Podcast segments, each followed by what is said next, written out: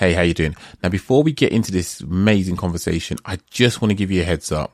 Now, approximately twelve minutes into this episode, after this intro, you're going to hear my guest talk about conversation she overheard, and it involves the passing of an infant. Now, that could be triggering for a lot of people, and if I had heard this conversation without any prior warning, it would have made me feel some sort of way. So you've got a couple of options. One, skip the episode entirely and catch you on the next one, or go back and listen to some of the back catalogue, or you could just skip maybe the next sixty to one hundred twenty seconds after the twelve minutes part, and there is no reference drawn back to that situation itself, but it is quite, it's a lot. What was said was not said in malice or anything like that. If anyone knows me and my guests, you know that's not what we do. But it just draws reference to a point that helped her decide what career path she wanted to go on and why. Just a friendly trigger warning. All right, take it easy. And I hope you enjoy the episode. I was engaged to my partner. I wasn't married. And one of the partners in the firm was aware of this. I was working just a little bit late. There was another employee in the room with me, and he came in to drop off some papers that he had signed. And he said to me, "Are your parents happy that you're rearing a bastard?" Matt, here I am with my pregnant belly. And I was like, what? And he said, "Are your parents happy that you're rearing a bastard?" And I just, I just started to see how I was going to be treated from there on in. Every L Podcast. Every L Podcast. Welcome, ladies and gentlemen. I'm your host, Matt Brown, and you're listening to the Every L Podcast. Each episode, we'll have a different guest come on and talk about when life hands you an L, is it really a loss, or is it something else? Because not every L's a loss. So sit back, relax, or do whatever you guys do to get comfortable as we get into this. Let's go.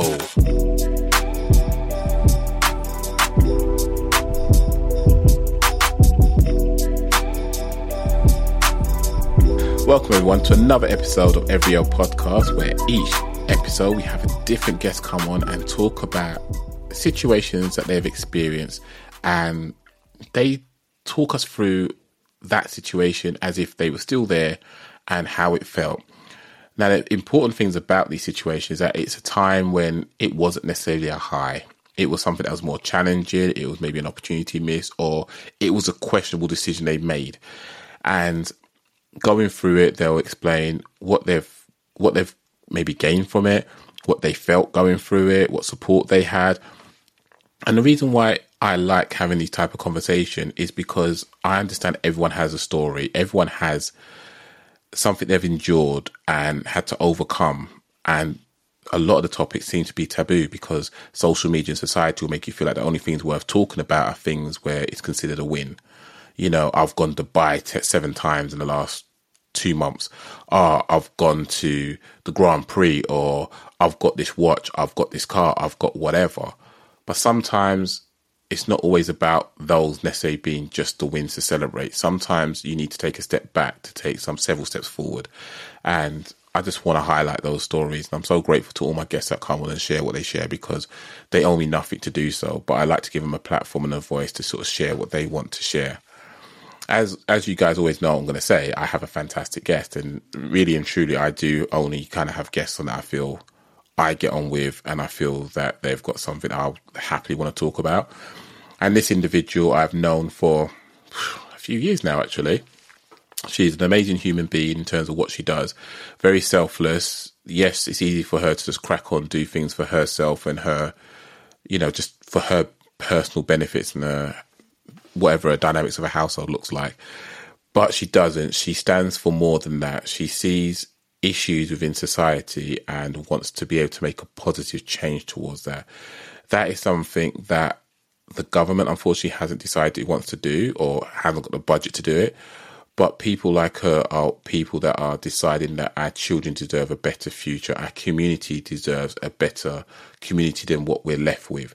And through what she's doing, she's promoting change, she's being the example rather than just talking about what needs to be done. And that is super powerful, and I'm so inspired by her and what she's done. She does do more stuff. That's why it's so hard to get her on here. It took me three weeks to get her on here.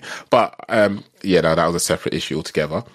There was some technical issues thrown in there as well because she's not tech savvy. But, but, but, but she's worth it. She is worth it. I have the amazing Kirsty. I'm going to let her introduce herself as she sees fit, and then we're going to discuss her first L.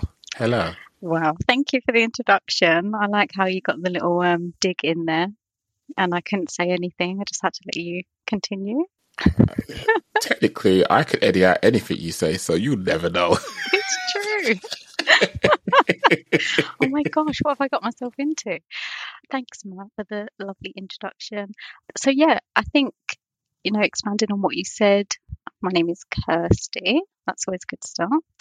And I am a mother of two, two boys that keep me super busy with all their energy. I am currently working in the N H S, and I am running or overseeing the delivery of a violence reduction programme. So as you mentioned, that's part of one of my reasons for going for that role, to be able to do more in local communities around violence reduction and supporting young people. I'm also the director of a charity called the Young Leaders Academy, and we have two academies, one based in West London and one based in Lewisham. So we started off as a small charity, and we've expanded, and we're hoping to grow to have four academies. So that was that's going to make me even more busier. But we run a leadership program for young people aged eight to sixteen, and they the cohort, I don't like to say cohort, but the young leaders are all from a Black, African or Caribbean background. And what we try to do is we aim to just highlight to our young people how brilliant they are and get them to trust that they're brilliant. And once they find the confidence and the trust in themselves that they are brilliant, to go out there and show the world. That it sounds simple, but um, we do that through various different ways, because for, for a lot of our young people, they can't see it immediately, especially when there's so many people, things, organisations telling them that they're not brilliant. It's it can be really difficult for them to identify their own brilliance. So we really work with them to help them identify that. I also ran another charity, but I closed it down because I'm just ridiculously busy now, and I couldn't handle or couldn't juggle a full-time job, kids and two charities. And that was called The Man Den. And I think that's how you and I first met, through The Man Den. And that I created that in two thousand eighteen to try and, you know, when you look at anytime there's an incident, I'd look on social media and I'd look at the commentary and see people talking about the solutions. And it was youth, we need to open more youth provisions, we need positive role models, young people need to be off their phones, too much technology. So I created The Man Den to bring boys and men together, so that the boys had positive role models. And I hired a space so that, you know, you've got a youth provision. I chose to play board games in that space, so allowing the board games to connect the boys with the men. Board games are brilliant for a number of reasons. I mean, if anyone looks, if you can look into it and you can see like the health benefits and the personal benefits of simply playing board games. So it was a great tool, and we had quite a lot of success in The Man Den, but I did have to wind it down because I was doing too much. And I've all, I was also a parent governor. Again, that was to try and I, I got into that with the aim of reducing exclusions, because as you know, exclusion has a direct link to violence or criminal offending. So by reducing exclusions in school, you can impact the rates of young offenders. So yeah, lots of things that I, I was doing, did, have done in terms of supporting young people. So that's that's my passion. That's, well, I don't, I don't even like saying it's my passion anymore. I've come to terms with that that's my purpose. So I will always, I think I'll always end up doing this kind of work. Again, thank you for what you do, because for every child you've engaged with, it's life-changing, and ripple effects will be far and wide, and it's greatly appreciated. It's going to have a positive impact on society, and uh, hopefully everyone can understand why it's taking me so long to grab you. Yeah. And the fact that I'm able to grab you three weeks on the bounce is some feat. I think she's kind of sabotaged the first two, if I'm honest, but I, I, that's that's me. Not that's me. Oh. No, no, no. But no, I greatly appreciate you sharing, and it's nice that people can hear the great work you've done, the great work you're doing, and we will get to a point where you can share how people can get in contact with you and stuff like that if they want us to try and support or anything like that, or learn more. So I have your first L that you want to talk about. And folks, you know how it is. I don't know anything more than what the person puts on here. Uh, I have an idea. I, let's, okay, right. Let's throw it out here, right? The first L that wants to be spoken about is university degree. Now I'm thinking potentially you did a university degree that's completely left of what you're doing right now. And you spent a whole heap of money, you got yourself in a whole heap of student debt. And you ain't going to pay it off until you're like sixty or something like that. I don't know. I'm just being silly there. Feel free, feel free to go back to the, wherever you feel is relevant to start from, and take me through that journey of why a university degree is your L. So no, I didn't do anything way left. Um, my my, well, it might be a little bit left, but I I studied law at university. At the age of twelve, I knew I wanted to be a barrister. Well, at the time, I wanted to be... Do you remember that programme, Ally McBeal? Yeah. Yes, I remember seeing that. I should have said no to make you feel old. Well, that, do you know what? I used to go into schools and I used to be like, when I was twelve, I, I'd watched Ally McBeal and I wanted to be a lawyer. And the children would look at me like, what? And I was like, oh my God, I forget that. That show was on so many years ago. Yeah. So I stopped using that line now. just just say I wanted to be a lawyer. So yeah, I wanted to be a lawyer at twelve. I didn't realise the difference between solicitor and barrister back then. But as as the years went on, I found I, I come to realise what the difference was, and that a barrister speaks in court, and that's what I wanted to do. I wanted to be able to use my voice in court to to protect young people. So again, coming back to young people. And the reason why I wanted to do that is because there was a an incident that occurred. Well, I kind of heard about it. My mum was talking to another friend, and so I wasn't, I was eavesdropping basically. And she was explaining that one of their friends, they had a, him and his partner had had a baby, and the the two were on drugs. And they had put the baby in a pram, and the pram collapsed, and they, they were high or whatever. They weren't looking after the baby properly. And the baby died in the collapsed pram.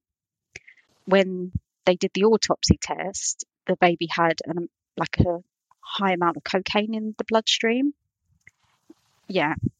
So um, I'd, I'd overheard this, and I overheard my mum saying, you know, that nothing's going to happen, like they haven't been arrested, and she was she was so angry, and I would just I just couldn't understand why that, you know, these parents, these neglectful parents, were able to to get away with it, like there was no justice. And that really drove my whole sort of focus. It was to help protect young, like children and babies from abuse and harm. So I you know, that that was a profound moment in my life that shaped all my decisions as a teenager, because you couldn't you couldn't be a lawyer if you got in trouble, basically. So I kept out of trouble, and I focused on obtaining the qualifications that I needed to to get my degree. So I studied law with the intention of qualifying as a barrister. At the time when I was studying, I had developed an anxiety disorder. And I was in a relationship at the time with somebody who was quite emotionally harmful to me. So he was, you know, constantly putting me down. It was, you know, when you, you're young and you sit, you're young and dumb, as it were, and you're in these relationships that just just aren't helpful or healthy. And there was a lot going on, and I was trying to focus on my degree.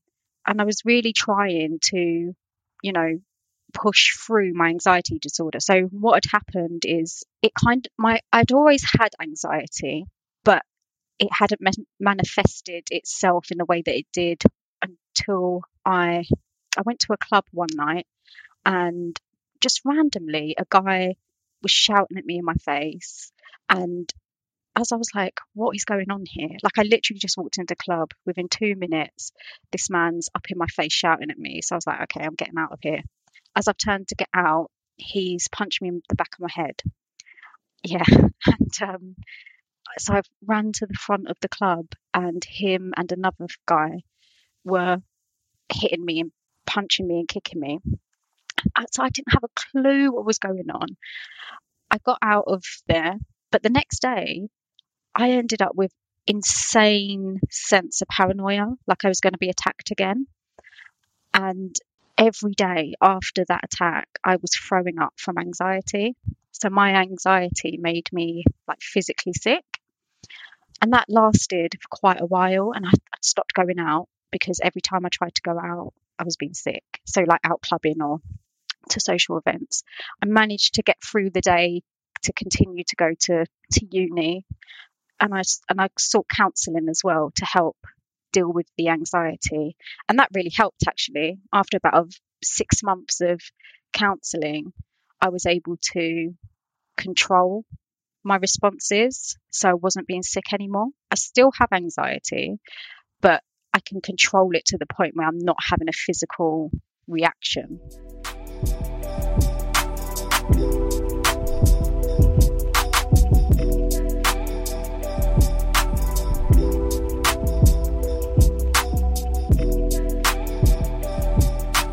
It happens every now and then. I do have a physical reaction. That's the nature of a disorder, but it's a lot more under control. Whereas at that point, at that time, I was being sick all the time. And then my the guy that I was with at the time, again, he he would trigger a lot of my anxiety. So I was constantly, you know, I went through the whole of university just dealing with this anxiety disorder that started out from that incident, but continued on for the three years because I was in a relationship with someone who who didn't help my anxiety at all. I knew I needed a good degree level. I knew I needed, for law, you need at least a two one. So I was trying to work really hard to get that two one. And then I remember I asked a my family law lecturer to write a reference for me for law school. So after you finish your degree, if you want to be a barrister, you have to go on to law school. And I remember asking her to write this reference for me. She emailed me back and she was like, she criticised the application. And she was like, oh, you, you should know that people who get a two one or a two two won't make it in, in law. It's a very slim chance. So I was like, I haven't even got my results yet. I don't know why you're suggesting I'm going to get a two two. This seems a bit odd to me. When I got my results, I was only a couple of marks off of a two one. I got so I got two two. So that's my L. Because I was just like, I have to live with this two two now, and it's going to be ten times harder for me to get to be a barrister, because it's not it's not the qualifying through the it's not the process of getting through the educational bits. It's the pupillage. So there's something called a pupillage that you need to get after you've done all your, your qualifications. And it makes it harder if you have a two two degree. I think now, at that point, you could have still got it. But I think now a two one is the bare minimum. If you've got a two two now, nobody's going to give you an opportunity, I don't think. Because that was quite a, quite a while ago now that I got a university degree. And I think things have moved on. So yeah, I I was devastated. I was absolutely devastated when I got this two two. And the thing that dragged my mark down was this family law exam that I did. I remember getting an email from the family law lecturer regarding coursework. So she sent a general email out to everybody. She was like, oh, I know some of you are disappointed about your coursework marks, but don't worry, things will be made up in your exam marks. And I was like, huh? So does she know, like, what she's predicting people already. It all just felt very strange. And when I saw my marks and I could see that I'd done well in all the other subjects, but it was that one mark, my exam mark, that brought me down. So I got a two one in my coursework, but I got like a two two or a third, something really quite low. It was a pass still. And I was like, I feel like this woman has absolutely sabotaged me, because at first she's saying, you know, oh, she'll make, she'll balance things out in from the coursework and the exams results so that people got a decent grade. That's how she intimated this email. That's that's what it made it like when I read between the lines. That's what she was saying essentially. And then when I've asked her a reference for this application, she's saying to me, "Oh, you're going to get a two like." people with two two like you don't know what my grade is, and you're already saying that I'm not going to make it through because I, I'm going to have a two two degree. And then lo and behold, I get a two two and my lowest mark is from your class. It's just like I was just like I don't know. So I, I tried to complain about it, and obviously the uni called me a conspiracy theorist. Basically, in a nutshell. But what I didn't do actually, and what I should have done, looking back at it, Matt, I should have just put in extenuating circumstances. But I didn't want to, because I was like, I don't want, because I was I was getting counselling for the anxiety disorder, and I was a bit like, I don't want to, I don't want to let my anxiety anxiety be the reason that I didn't make it, especially when I tried so hard to like live every day with this thing and try and overcome the difficulty of it. So I didn't put in extenuating circumstances, but had I, I think I would have got a two one. It's too late now. So that that was one of my biggest L's, because I realised that I'm going to have to work twice as hard now to to be able to get a pupillage. And I felt really, like I was devastated when I realised I got a two two. I thought my whole world had come crashing down. But, you know, I'm quite resilient and I like to just look at the bright side of life. You know that song? Yep. Always look on the bright side of life. It's playing in my head right now. Yeah, me too. Um, so I was, I was just like, you know what? I'm not going to let that stop me, because there had been a number of hurdles that I'd faced before that point anyway. So even before that, in secondary school, a um, careers advisor, because I was going to one of the worst secondary schools in my borough at the time, right? This is the place where if you were excluded from any school in the borough, they'd send you to, to our school because it just had spaces. No one wanted to go there. Willingly, anyway. Wow. So it was in one of the worst secondary schools, and I remember seeing this careers advisor, and she said, you know, what do you want to do? I said, I want to be a barrister. And she was like, mm, you're going to need a plan B.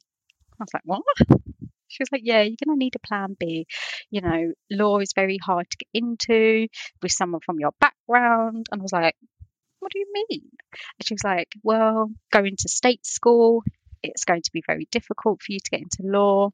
And also you're a woman with colour on your skin, so that will make it even more difficult. Interestingly enough, the careers advisor was a black woman. So I was a bit like, oh, this is very disappointing careers advice. So I was just like, one hundred percent. I was just like, you know what? I'm not I'm not listening to this. I'm I'm I'm going to do it anyway. Forget you.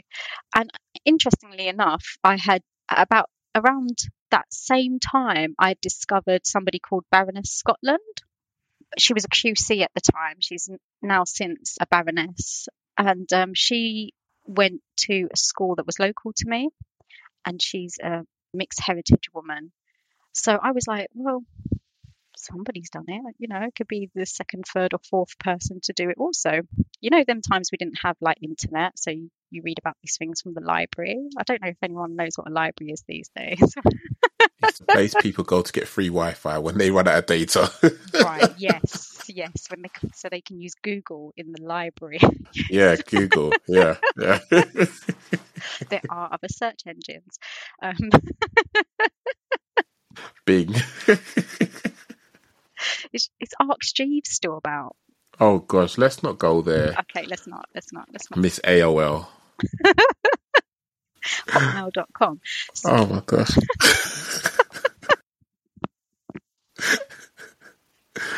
oh, I'm anyway, sorry, folks. I'm sorry, folks. You got to understand, she's from a time when the Flintstones weren't just on T V. They were the people that she walked with and mingled with. They're my neighbours.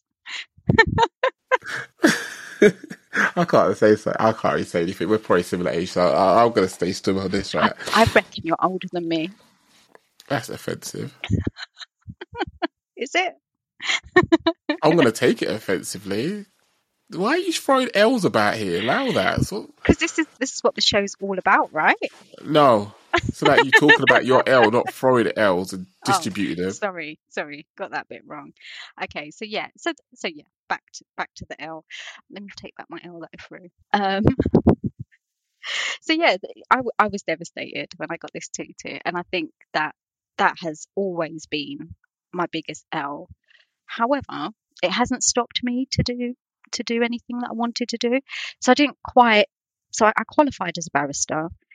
But when it got to the time of applying for pupillage, I had my first child. So I was a bit like, well, I'm going to have to put that on the back burner. And now times have changed. And I've since trained as a mediator. So I get to do kind of what it is I wanted to do, but in a different way. And actually in a way that fits my personality more. I don't think I could do the whole cutthroat in the court thing, because now I understand that there's no real... There's no real solution, actually, by the time it gets to court. The solution is beforehand. And that's where, you know, I say my purpose is helping young people in the way that I am now. And that's hopefully not ever, you know, helping them so they don't ever end up in court. Or if they do, helping them after. Because everybody deserves a second chance. That that was my first biggest sell. Well, it's a lot, and I appreciate you sharing it. Um, it's very heavy. Question. When did you break up with that guy? So I was pretty much with that person from the start of uni to the end, just before I finished uni. Yeah, to the start to the end. So can I ask why you broke it off with them at the end of uni? Um, because we got into an argument and he pushed me. And I, that was my no, no, no, no. Yes, yeah, so that was my bottom, bottom line with him. Once it got physical, I said, no way. So how come, with all the stuff that went on with you and him throughout the relationship, throughout uni, why was that never the tipping point for you to... I know, right? No. But you kind of went through all of that and then eventually said, no, I'm done. It felt like it felt like your university experience was a lot harder than it needed to be. Oh, yeah, absolutely. And if you was able to just kind of lock it off as quick as you did, well, I'm not saying it was quick. It probably was a lot harder than you've just made it out to be. Mm. Because, you know, three years is a long time. There's habits you get into, like sending people messages, mm-hmm. talking to them on a regular basis. You know, you know their habits and whatnot. And to suddenly to have that stop and have to find your new normal is very challenging. But it sounds like you went through a lot. Through that experience, you end up having this disorder. You know, being punched the back of the head for anybody is a horrible, horrible feeling. Mm. But I'm thinking of someone of your frame, that happening, who's completely blindsided. This feels like, what? And he doesn't sound like he was a very supportive or compassionate human being. So I don't understand why you would have stayed with them for any length of time beyond whatever you needed to. Um, there's probably a few reasons. One is being young and naive. Two, love is blind. Three, I was trying to create a job where I could help change and transform people. You know, that's you know, you know, now that I'm older and you see all those things around women saying, oh, I can change a guy. I just look at them now and laugh because I know you can't. But that was me at that point. You know, I wanted to change him. I wanted to help him. But he was beyond saving. And I really tried. That's why it took three years. Wow. You know, you know when you can like see the good in someone, and you're like, no, you're, you're a nice. You, you convince yourself that they're a nice person, and it just makes your threshold for tolerating tolerating their nonsense higher. because you, you're more focusing on or trying to focus on the good things. I think lack of experience and age just kept me where I was, and probably low low self-esteem and confidence at that stage of my life as well. Yeah, a number of different reasons. So with your low self-esteem, do you think your career advisor contributed towards that based on the conversation you had with them? Because from a young age, twelve, I want to be a barrister because of what I heard about the baby and the justice wasn't, you know, wasn't done. I want to do this. Tell me what the career path I need to get on, or what, what steps I need to take to get to this career path. And they're saying, ah, oh, well, you're a woman, you got a splash of colour, you're coming from a state school. Like, not nothing, nothing positive, just everything that's saying, these are the reasons why you're not going to make it. Mm-hmm. Do you think that contributed potentially towards your self-esteem? Because I'm saying this for a couple of reasons. One, because of the work you do with young people as it is, mm-hmm. because you understand the importance of intervening earlier than later. Yeah. And two, because I know sometimes people can plant seeds into you, and yes, they may not be around to water it, but other things in life in general just happen to perpetuate and to sort of nurture that doubting mindset that has been planted into you. Yeah, I think quite the opposite. So when, because I had a couple of times when people doubted me. So even when I was in year six, I had a primary school teacher who, you know, I hadn't been attending school very regularly. I had very low attendance. And the teacher said to me, you know, if you don't come to school regularly, you'll amount to nothing. I'm like eleven or twelve years old, and the teacher's already writing me off. And I remember just looking at her and thinking, I'm going to prove you wrong. And then again with this careers advisor saying the same, when she said to me, oh, it's going to be very hard, my initial thought was, I'm going to prove you wrong. And then with my law lecturer, when she said people with two twos won't ever make it in law, straight away I thought, well, I'm going to prove you wrong as well. And it wasn't ever, I never allowed anything that they said to put any doubt in my mind. I think what the reason why I had low self-esteem and confidence is, so like my home life was quite difficult. You know, it was on a very low income. So if you look at child poverty, basically, you know, when they look at the child poverty line, if you looked, if you assessed my family household, we would have been in what they would have called U K-style poverty. It's very different from poverty in other countries, but we we were really, really poor, and that was for various reasons. And being poor brings its own issues in terms of your confidence and your self-esteem, because you're in a school and people are like looking at your clothes and your presentation. And I, I started working from the age of twelve. Like I did a paper round, and I used to get on the bus at five o'clock in the morning and travel from one side of my borough to another side just to do it when I was staying at my dad's house. And then I got a job in Trocadero. Oh, wow. Do you remember that was there? Oh, wow. West End. I, I, I was working in a cafe. I got a job in Trocadero. So I've worked since I was twelve, basically. And that helped a lot, because otherwise I wouldn't have had certain items of clothing, like makeup, you know, when you get to a teenager, all that kind of stuff. And there were like comments that I would get. I remember one comment from a girl. I had very limited clothing, and I heard her say to one of her friends, she's always wearing the same thing all the time.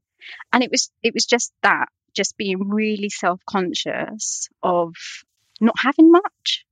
And I had a pair of shoes that I had for so long. Luckily, my feet didn't grow quick. I was small probably for a reason. I didn't grow out of clothes very fast. But I had this pair of shoes that I had for so long that they had a massive hole at the bottom of them. And I remember walking with these shoes in rain, snow, and everything. And um, I remember being in drama and put, crossing my feet on a chair. So my the bottom of my foot was then exposed. And my teacher had seen the hole in the bottom of my shoe, and the look on her face, like it just, like it's it's in my ma- in in my brain now. That's how much it scarred me. Like she was horrified to see what I what I was walking in.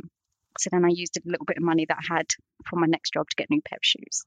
So it was just, I think that really massively affected my self-esteem and confidence. So coming from that kind of background, and which is why I totally understand, you know, how poverty drives crime. And it's those kind of things that people don't appreciate. Yeah. Because I remember having to constantly knock on my neighbour's door to have sugar or bread. Could you borrow a fiver for my mum? Because my mum would make me, you know, I'll knock at the neighbours and get get some bread or something.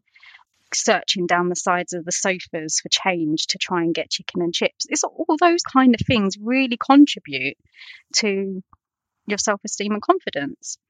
So I don't think it was ever those sort of comments about you'll never make it. I just think it was more my home life and the, the environment that I was living in that affected that. It's a shame that you had to go through it, but selfishly, knowing the type of person you are, I'm kind of grateful that it's it shaped you, but not in a way that it could have shaped you, if that makes sense. Yeah. And the fact that you allowed those negative comments to sort of fuel your endeavours to say, I'll show you. I think that's fantastic. Not everyone possesses, not at least initially, that sort of mentality. It's something you have to usually develop. But potentially, if you went through what you went through at, at a young age and at home, mm. then clearly it's sort of like you had to learn to develop that. Otherwise, when would you learn it? Absolutely, yeah. If you haven't already learned it already. So with with all that stuff, you done your university degree, you you felt happy, you celebrated sort of thing, or was you just completely upset that you got the two two?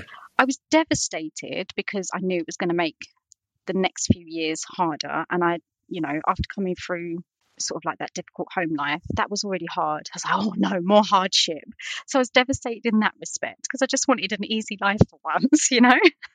I was just like, I where's the easy this. years? But actually, I was, after I kind of got over the initial, oh my God, it's a two two, I was like, no, I'm really proud of myself because, you know, from the background that I had, and there was a lot more that was going on at home, I I did really, really well. Statistically, like if I shared all the details about my home life, statistically, I should not be where I am today. Like, it would have been a write-off. So I was, I started to say, you know what, actually, I'm really proud of myself, no matter what. I'm one of the few people in my family that have a degree. And so I, I saw it as a win in that respect. But I think it was an initial L because I've just made the career paths a lot harder for myself. And I knew that I could have, you know, like you said, had I got rid of the, the horrible boyfriend at the time a lot earlier, maybe things would have been different. But, you know, that's that's not his fault. It's a choice I made. So it was it was processing all of that and understanding the choices that I made that weren't the right ones and adding that to the fact that, you know, you got to, you got to take that out now. This is the way yeah. you are. So what, what what would you say your lowest point was during that period of time? I think the emotionally lowest point was seeing that degree result. result. But I think, you know, a lot of it was a very low point because I was hiding this anxiety disorder. So nobody knew that I was throwing up every time I was going out. I I learned a technique to to vomit quietly. That's how sort of like, yeah, crazy. This is going to sound really stupid, right? And I, I, I don't care. This is me, right? But I'm, when you say vomit quietly, I'm thinking about a little bit where you get it, it comes up at the back of your throat and you just swallow it back down. No, is it no, that no. type of thing? It's No, it's just... You actually... Yeah, just not making any sound whilst you're vomiting. I mean, that was years ago now. But I, I learned, and I learned to sort of like carry plastic bags with tissues in it. So if I needed to be, if if I got anxious outside, I'd I'd have a bag so I could just throw up quickly and carry on about my day, and chewing gums and all that kind of stuff. You know, just it was crazy.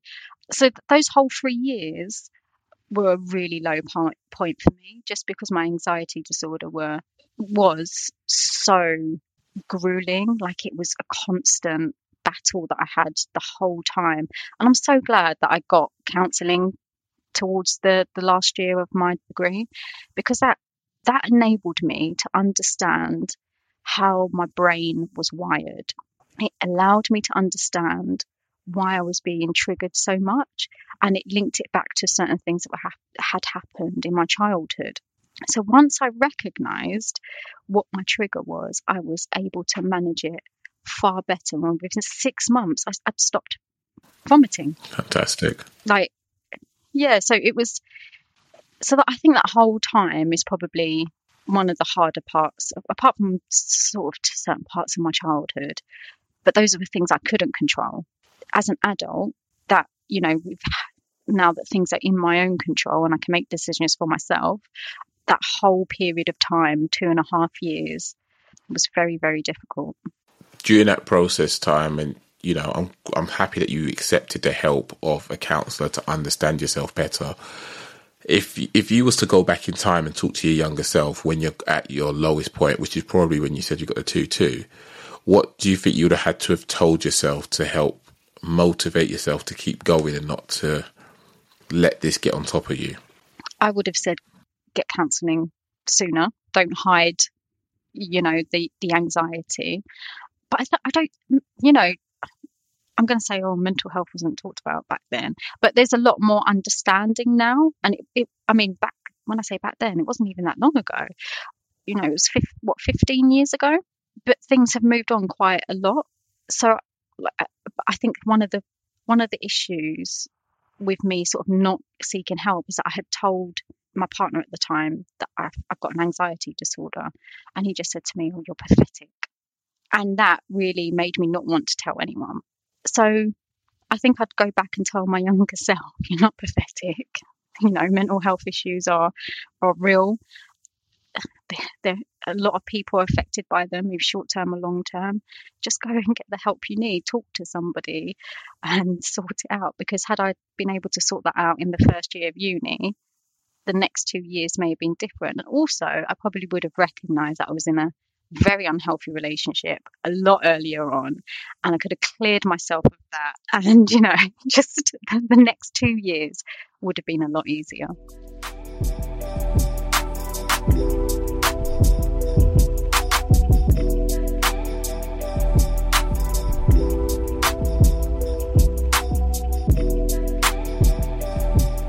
So just to clarify, if that's not an L, what are you calling it?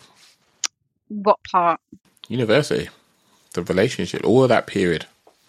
A learning curve, so it is an L because it starts with learning, starts with an L. Don't have to start with an L. It is what it is. An L is a loss. It's something where you just feel like that's not a W. That that's it doesn't feel like it. Well, I, so now looking at it as well, I feel like university was a bit of a waste of time. and I, I and I would, you know, the whole university experience.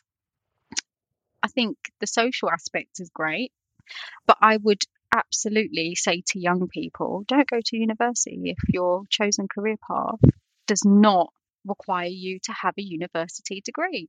Like business studies, why, why do business studies when you could just start a business? You know, I just just start a business, just just run it. You'll you'll learn on the job. Don't don't you know rack, and especially looking at how much degrees cost now, it's phenomenal. Thankfully, there's a lot more apprenticeship schemes. I absolutely recommend it. And I also felt like it took a very long time for me to secure a semi-decent job after university. So you're like twenty-one, twenty-two, and all your friends that left school and got a job straight away, they're managers now, they've got a nice car, they've got their own house, and you, you're just like still eating beans on toast because you've just come out of uni. It's just like they're well established and you're starting yeah. off at it's, junior level. Yeah, like you leave uni and I was still, what was my first job out of uni? I can't even remember, but you're still working, you know, I think I, during uni I was working in retail. I, I was selling curtains. um, oh, wow. No, that was it. I, I was working in a gym. So, you know, you're like, you've got a law degree and you're working in a gym. It's not that a gym, working in a gym is absolutely fine. And, you know, I really enjoyed that job actually.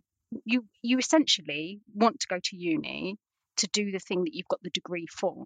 So that's the only that's the only issue that I had with coming from getting a law degree to working in it. It just wasn't what I wanted to do.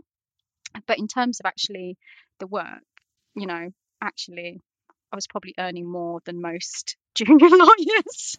So it's, I think it, it's a valid point, though, isn't it? If you're going to go to universities, invest so much time, not, you know, not just the monetary side of it, but also your time, your energy, your efforts, relocating and whatever else. Yeah. And then to come out with a hefty bit of debt to get a job that you could have got without the degree. Exactly. You kind of feel point. like, well, what's the point? Because I need to be earning X amount of money to justify having Y amount of debt. Yeah. And I think, you know, our generation, if you're in my generation or that generation, wow. I don't know how old you are, I remember. Our generation, less of that, I'll less include of that. you, Matt, for now, because I don't know how old you are. Our generation, Matt, was really sold the sort of labour dream of everybody should go to university, you'll have a great job at the end of it, you know, you, university is the way to go. And then you get there and you do it and you're like, mm, no, I didn't, I didn't need this for the jobs that I'm getting now, you know. Now, eventually, the jobs that I am in, they require a degree. So I'm grateful to have my degree now. But at the same time, experience can amount to a degree. So that's why I would say to young people now, unless your chosen career path absolutely needs you to have a degree, don't do it. Fair don't enough. do it. Well, I appreciate you sharing that, because not everyone has that has access to people who've gone through what you've gone through to be able to say whether or not it's the right thing or not to do. But yeah, just just to uh, wrap up on what you said there about the university side of it. It, it reminds me of a conversation I think I have said on a previous episode, where if your family's from a country that's not the U K, more times than not, they'll tell you to study hard, go into higher education, get a job that lasts you for thirty-five, forty-five years, rare, rare, rare. But they never did that. They they hustled hard when they were in their home country. They punted and came over here by hook or by crook. Then they did whatever job possible. And let's be honest, they had more than one child, which I, if if you're working like minimum wage or below minimum wage in them days, how are you having more than one child? That don't make no sense to me. But they did it. They backed themselves. They did it. And then they come to us and say, yeah, don't do what I did. Do this. But you've seen the world. You've experienced a whole heap of stuff. And that's kind of proof of what you said, that you don't necessarily have to get a degree per se. You can sometimes get the experience that that sort of shows that you can do it. And that's why, for those that don't know, if you're listening, after a while on your C V, it doesn't make a difference what grade you got, because when you get to a certain age, whether you can read or write is neither here nor there, because you've exist, you've lasted this long with your skill sets. So you should be able to navigate that going forward anyway. But yeah, I appreciate that. And it's, yeah, I'm glad to hear that you're able to use your university degree in what you're doing. And the way you're using it is super powerful. And I'm so happy that other people are able to benefit from it. So thank you. Let's go on to your second L, which is, because you forgot, maternity leave. And yes. the, after hearing the first L, I'm starting to think, yeah, that's probably because, you know, you was getting yourself all lined up, going for your, I forgot the word now, pupillage. Pupillage. Pupillage. I was so close. I was so close. So close. But so far away. And you got pregnant, and it's like, oh, well, I, I can't do that. And then my head, because I don't know, I can't remember the age gap between your boys, but I'm thinking, well, if it's going to mess me up, I might as well just knock out a second one as well, because I want to have at least two. That's my head. What you're going to tell me is facts. So please tell me from the top. So it wasn't really the maternity leave that was the L. I just experienced the, you know, and I think millions of women would may have experienced the same thing. I, I'm imagining, I'm guessing. What I experienced is being a woman and getting pregnant when you're in a job. So after I managed to get something vaguely remoted to law, I was working in an insolvency firm. And um, when I went for an interview at this firm, one of the interview questions was, are you planning on getting pregnant anytime soon? And I was like, now, again, I was young, so I didn't realise that, that was a discriminatory question. Very much so. I was just like, no, I don't think so. they asked that question because they recently had, a, you know, three or four women who had had babies and had gone off on maternity leave. So they were checking that I wasn't going to do the same. Anyway, at the time, I didn't realise that, you know, that is a big no-no. So I was in that job for about three years and I fell pregnant. And that's when things started to get a bit ugly with the company. Now, one of the first things that happened is, so I, I wasn't, I was engaged to my partner. I wasn't married. And one of the partners in the firm was aware of this. I was working just a little bit late. There was another employee in the room with me. And he came in to drop off some papers that he had signed.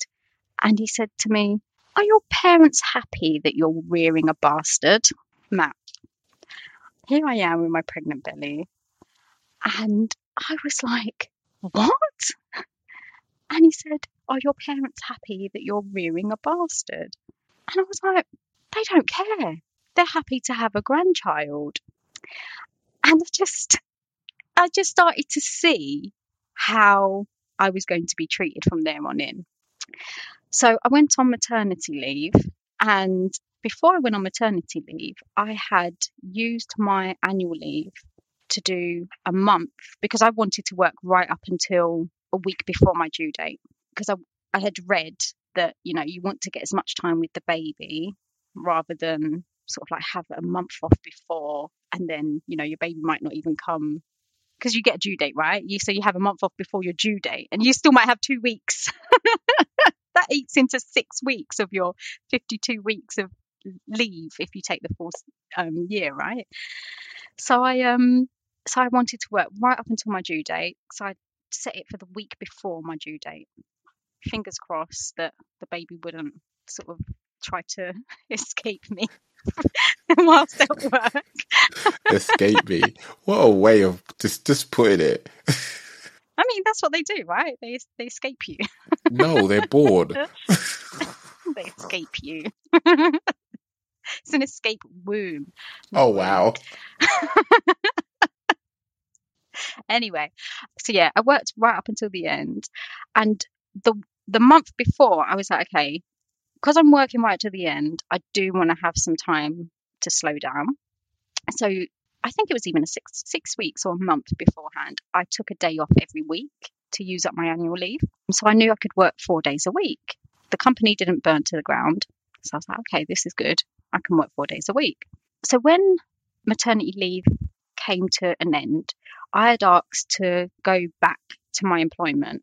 And I, whilst I was actually in the company before my maternity leave, no, so when I first started, actually, there was a, as I had mentioned, there was a number of women who had left to go on maternity leave. One of them had come back and asked to come back to work, but to work reduced hours, so work three days a week. The company denied her. And I remember seeing her sort of like crying in the office saying, oh, I can't come back to my job. Things are going to be difficult. But they point, point blank refused her. So um, I when I re- applied, I was like, okay, I need to know how I can come back part time. So I spoke to the partners in the firm. I was like, I, I don't want to come back full time because I want to raise my child. I don't want a nursery to.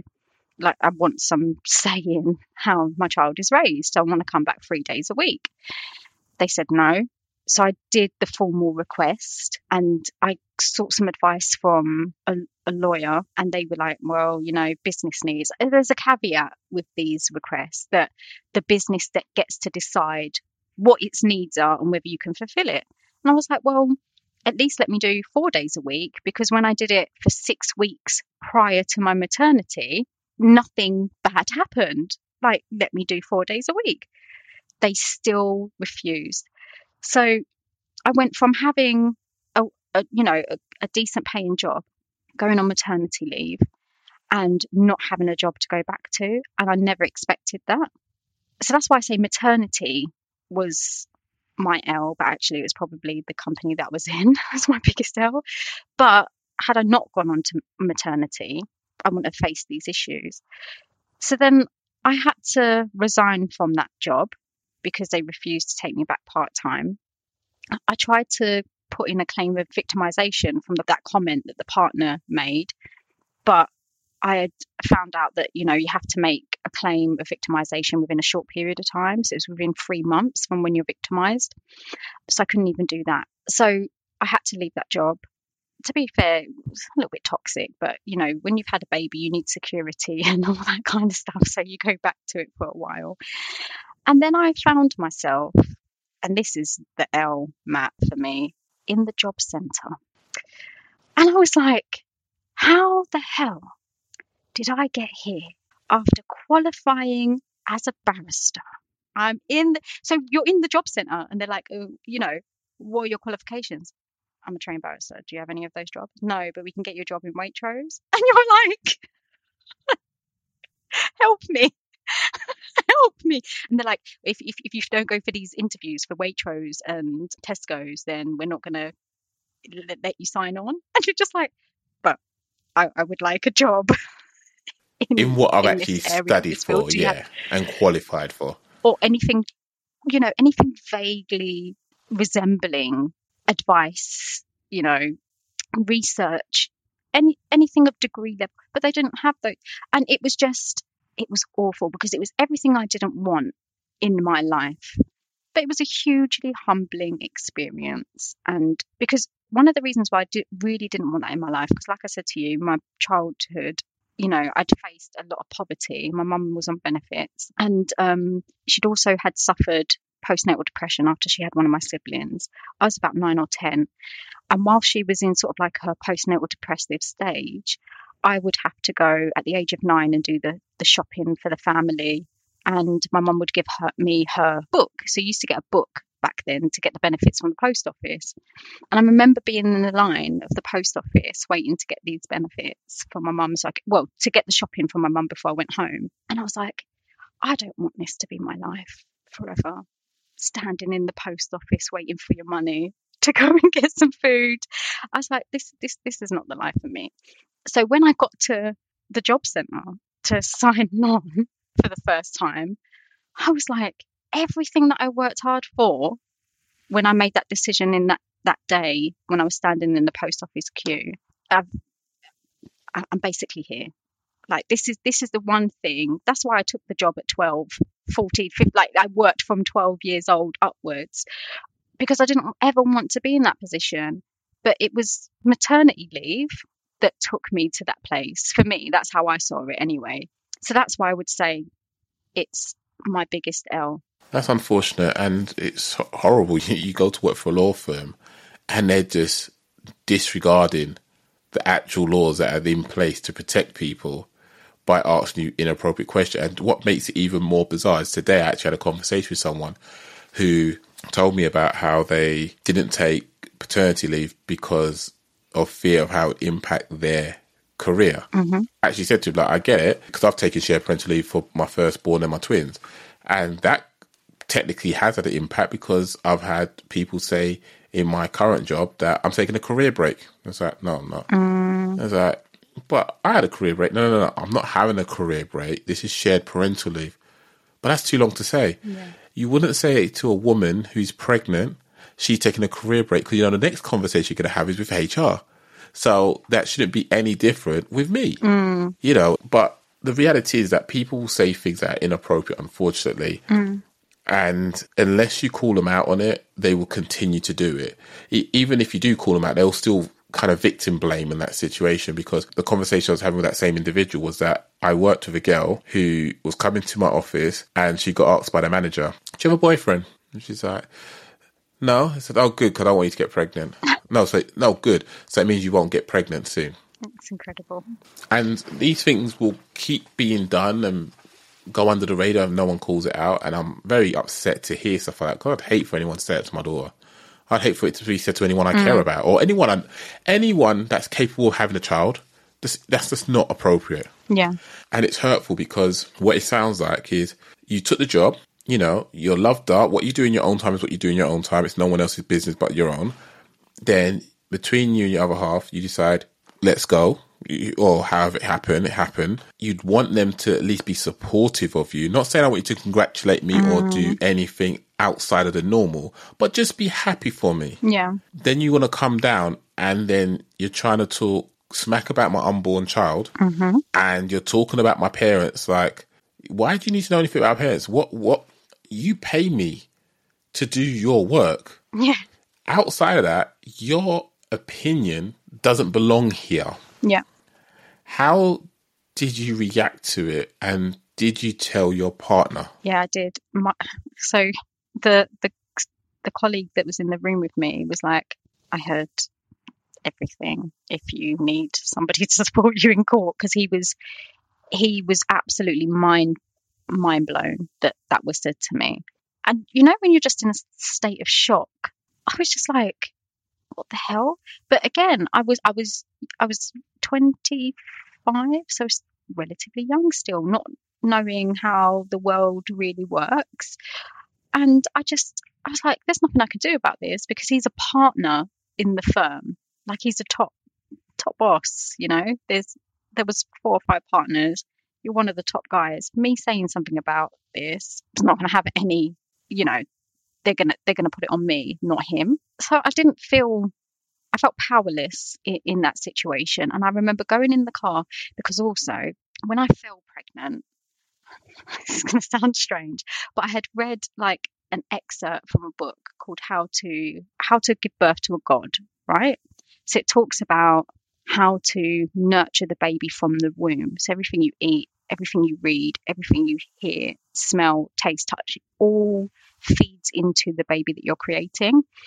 So I made sure that I didn't listen to anything in the car that had, like, I listened to classical music the whole nine months. There was no other music for me. I changed my diet completely. I, you know, I did all these things to ensure that I was giving birth to a God. Obviously not a literal God, but, you know, giving the best to your baby. So when I've been working all this way to, like, shield my child, my unborn child, from those kind of comments, and then this, I don't want to swear, but this guy comes in and calls my unborn child a bastard, I left the office and I got in my car and I cried and I cried and I cried and I called my partner and I said, this this is what's happened. And he was like, calm down, don't drive just yet. And I, I was literally in the car for half an hour just crying my eyes out because I was so upset.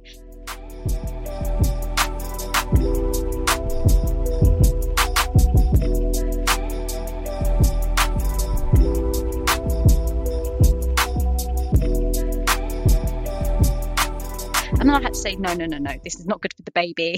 You know, stop crying, don't stress, gather my thoughts.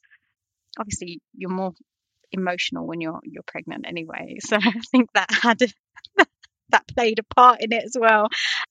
But I pulled myself together and I was like, no, I'm going to any all the words that came into my system, all the feelings that came into my system from that interaction, I'm going to rid myself of it so it doesn't touch my baby, it doesn't impact my baby. And I kind of processed it out of me, out of my body that way. But I was I was so angry and upset, Matt. I just yeah I started putting very bad vibes out into the into the um ether for him. Yeah, to be honest, I, I I get it. It's more times than not people will say things like that to you. And I, I say it as a black guy who's had microaggressions being said about me and stuff like that. And having people say to me, oh, now you know what mum feels like. What, what does that mean? I, I didn't, wasn't making any comparison. I'm just here looking after my babies. Let me just do me.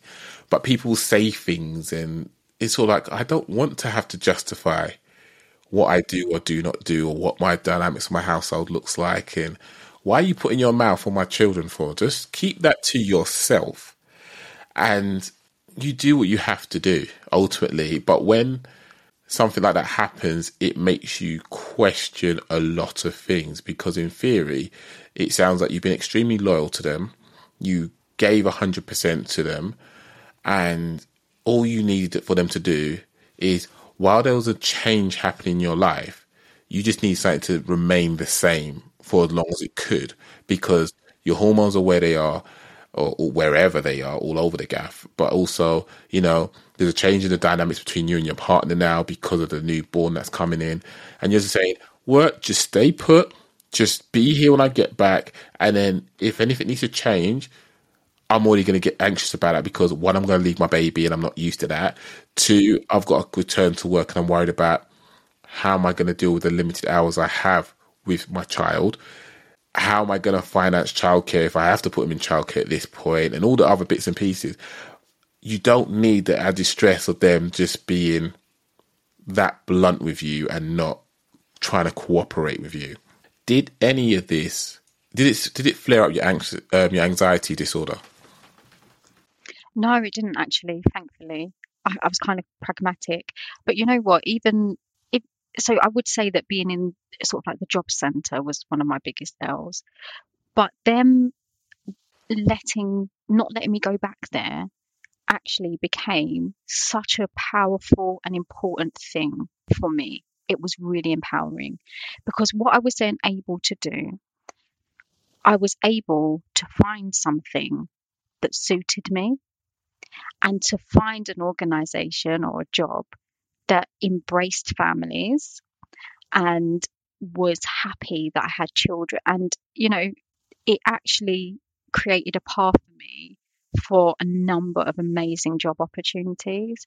So, you know, at the time, it felt like the hardest thing. Like I was robbed of something, I was denied something, but it was an absolute game changer in terms of where my career trajectory went thereafter. So, you know, and, and that's the thing with like your L's. At the time, they feel so, you know, you feel desperate. You feel like nothing is going right, everything is super hard.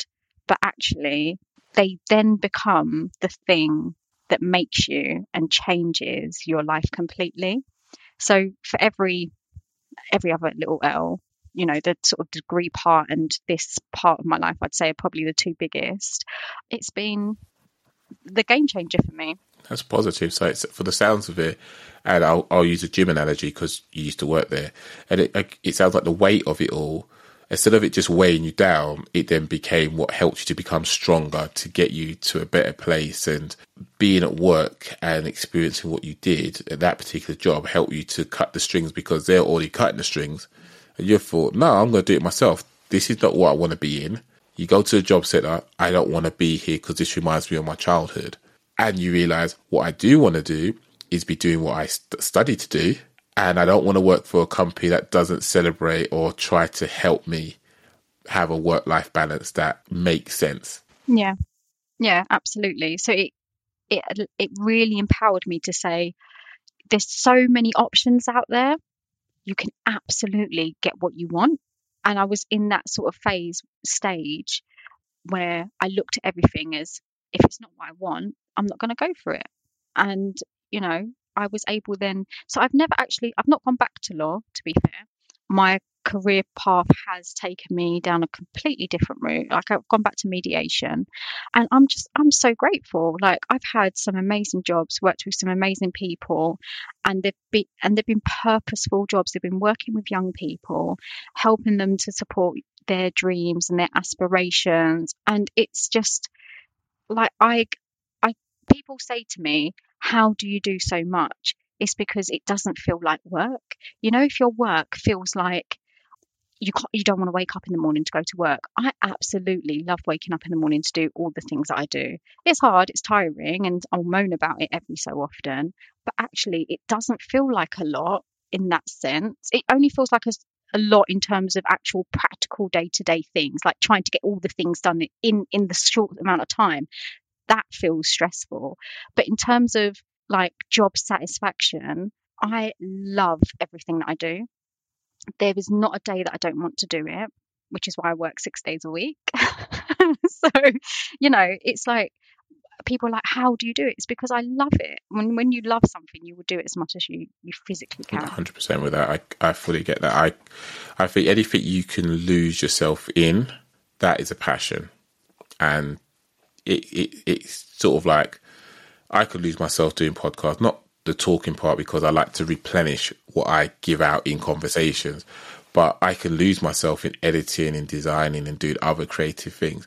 But because I, I like it, and I like trying to help people to be a better version of themselves and to not feel alone in how they're feeling and experiencing stuff. But just being able to go down a rabbit hole going, oh, I'm into this, and I'd suddenly, you know, hours will go by and I feel like, oh, I've done like a fraction of what I want to do because I'm so in love with the process. It's not always about the destination for me. Yeah, and it's not even losing yourself in it. In fact, you're finding yourself in it. True. That that's, you know, it's it's it's both. It's losing yourself and finding yourself at the same time. Very true. There was something I was, I've been saying to a few people recently, and I don't know, I'll, I'll put it out there because it's in my head and why not? It's the fact that growing up, kids can be brutal. Kids will pick on you for being different. And after a while, you'll just bury that thing that makes you different just so that you assimilate with everyone else around you for the less resistance in life. And then you might hit your twenties, your thirties, your forties, your whatever, and you're not fulfilled. And then you realise you have to, I guess, rediscover yourself and, and, you know, dig up all that stuff that you buried away, rediscover this is who you are, dust it off, wash it off, rinse it off, whatever you got to do to just make it shine again. And then you rediscover your purpose, your reason for being who you are and accepting it.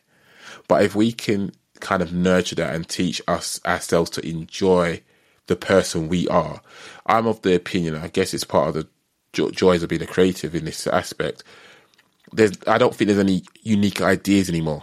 There might be a unique delivery of that idea, but there's not a unique idea anymore because it's always influenced by something else and something else and something else. And someone's done it, but they haven't done it the way you've done it. They haven't had access to people you've got access to. Yeah. And I think that's where, if we can understand that aspect of life, we'll be in a much better place to say, the things I've been teased about is the thing I should be bragging about. Yeah, absolutely. You, you know, that, that idea of nothing is new, it, even in a sort of like literacy concept, they say that there's only ever seven stories. So seven types of stories, but people tell the same thing in a different way. And that's how we have so many books, right? So I, I, I completely agree with you in, in that respect. And it's about having your own, you know, they call it a U S P, unique selling point. For me, actually, I wasn't, I think what really helped me get through most of what I've gone through in life is I didn't have that angst about fitting in. I was happy to be the rebel, the odd one out. Like I, I just, you know, it it's never bothered me. I've never craved fitting in or being accepted. Obviously, I had that sort of like low self-esteem and confidence issues, but I masked that so well. Like you would never have known. It was like an inner demon. But I used to, you know, do all the talent shows, the plays. I was I was a proper teacher's pet. I'd get to school early in the morning to say good morning to the teachers. People used to cuss me. I did not care. You know, I was just like, I just don't care about the people. I don't know what it is about my D N A or personal makeup. I don't know who I get it from. But I absolutely didn't have that part of me, and I think that's what really helped me get through a lot of what I've I've been through, actually. And I love that. Do you think there's anything you tell your younger self at your lowest point during that period to help push through? Do you know what? I don't. I don't think so, because I have always been determined and resilient. The only thing I might have t- told myself is that you can share what is happening. Like, don't keep it all to yourself. I think that's the only thing that I would want to change, is being open and telling people what was going on. Because a lot of everything that happened, I hid very, very, very well, to the point where when I was in school, I was like the golden child, and my brother was exhibiting behaviours that actually really represent what was represented what was going on at home. So he got excluded really early from school. So he was in year nine and got excluded, and he was disruptive in class. All sorts were happening with him, and everyone would be like, why can't you be like your sister? But actually he was showing you there's issues at home. But because I masked it so well as the golden child, nobody looked. It was a him problem. It wasn't a, your home is outrageous. We need to support yeah. you, because I, I absolutely hid everything and managed it so well. So I don't think, I don't think I'd say anything to help me get through those times, because I think actually I got, I got through them, but I could have asked for a bit of help. You know, I didn't have to be in it alone. And there were times when I did sort of tell people some things, but I was very protective what I, of what I was telling people, in case like social services got involved in our family and split up our family and blah, blah, blah. So that's why I tried to present that everything was okay, because I didn't want that to happen as well. So yeah, I don't, to be honest, I'm at a stage, I got to a stage very early on in my young adult life where I processed a lot that happened to me, and I see everything as enabling me to grow to be the person I am. So I wouldn't want to go back and say to my younger self, do it like this, do it like that, because actually that would change the course of time and I wouldn't be who I am today. Yeah. I guess like I, I'm there with you. I don't, you know, as much as there's some things I, I cringe so hard about, I would I would not want to give up the life I have now, but I'm sure there are there are things I'd probably say to myself uh, around certain situations to say, yo, just handle it this way, or mm. your mindset should be uh, like this. It's not personal. It's only, you know, it's only for a season. Just hold tight. It will pass. In the grand scheme of things, it's, it's a bit like mm. when it's raining. You're so vexed because you had plans that evening and you're seeing the rain go sideways. You're like, why is it raining? Yeah. But then it only, it's sort of like a downpour for all of half hour. Mm-hmm. And next, you know, the sun's back out and it dries up. Yes, folks, in England, that's what happens. We have all four seasons in one day. And, you know, you're stressed over what? Nothing. Yeah. And most of the times when it pours down with rain, that's the time I run from the shop to the car and from the car to the shop. I'm drenched. And then when I'm in the car or in the shop, it's like, it's dry again. Why did I run? Yeah. If I just waited it out, yeah. chances are I would have been all right. Yeah.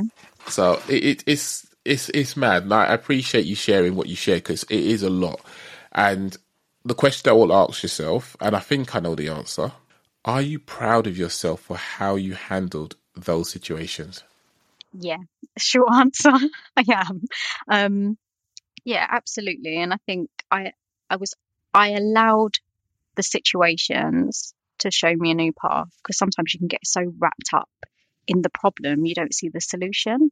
And I think I've become very good at being solution focused and seeing every single problem as an opportunity to find a solution.